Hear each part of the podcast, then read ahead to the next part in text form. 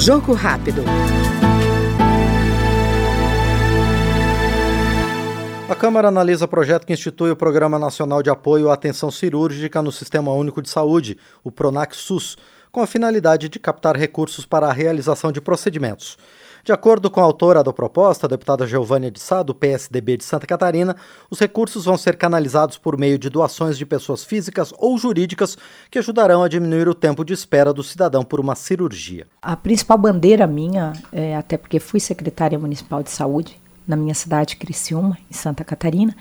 é, e conheci as demandas, as dificuldades do, do, do SUS né, a falta de recursos para reduzir, minimizar, quem sabe um dia eliminar as filas de espera para consultas, cirurgias, exames. E aí foi com esse intuito que a gente é, é, conseguiu é, protocolar esse projeto na casa, onde o cidadão ou empresa, tanto CPF quanto CNPJ, possa também, aquele que tiver interesse em contribuir, né, e a gente chama do Pronac SUS, contribuir é, com seus recursos para minimizar essa fila, sendo que o cidadão ou a empresa terá um abatimento no imposto de renda, como por exemplo hoje os investimentos em educação e outros tipos de investimento que tem um abatimento, aquele cidadão que quer contribuir para minimizar essas filas através desse programa, é, será uma grande oportunidade, porque muitas vezes só o poder público sozinho ele não consegue dar conta, até porque nós estamos falando de SUS e SUS é universal, é para todos.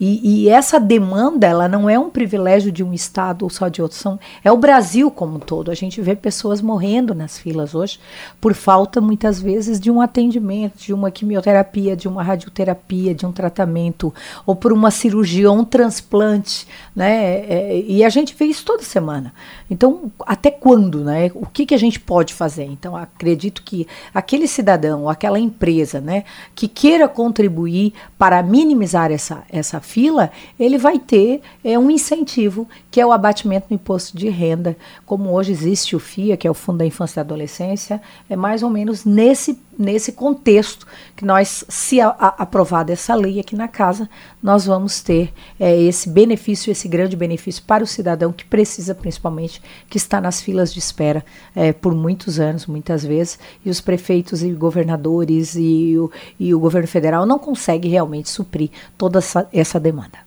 Acompanhamos agora a opinião da deputada Giovânia de Sá, do PSDB catarinense, no Jogo Rápido.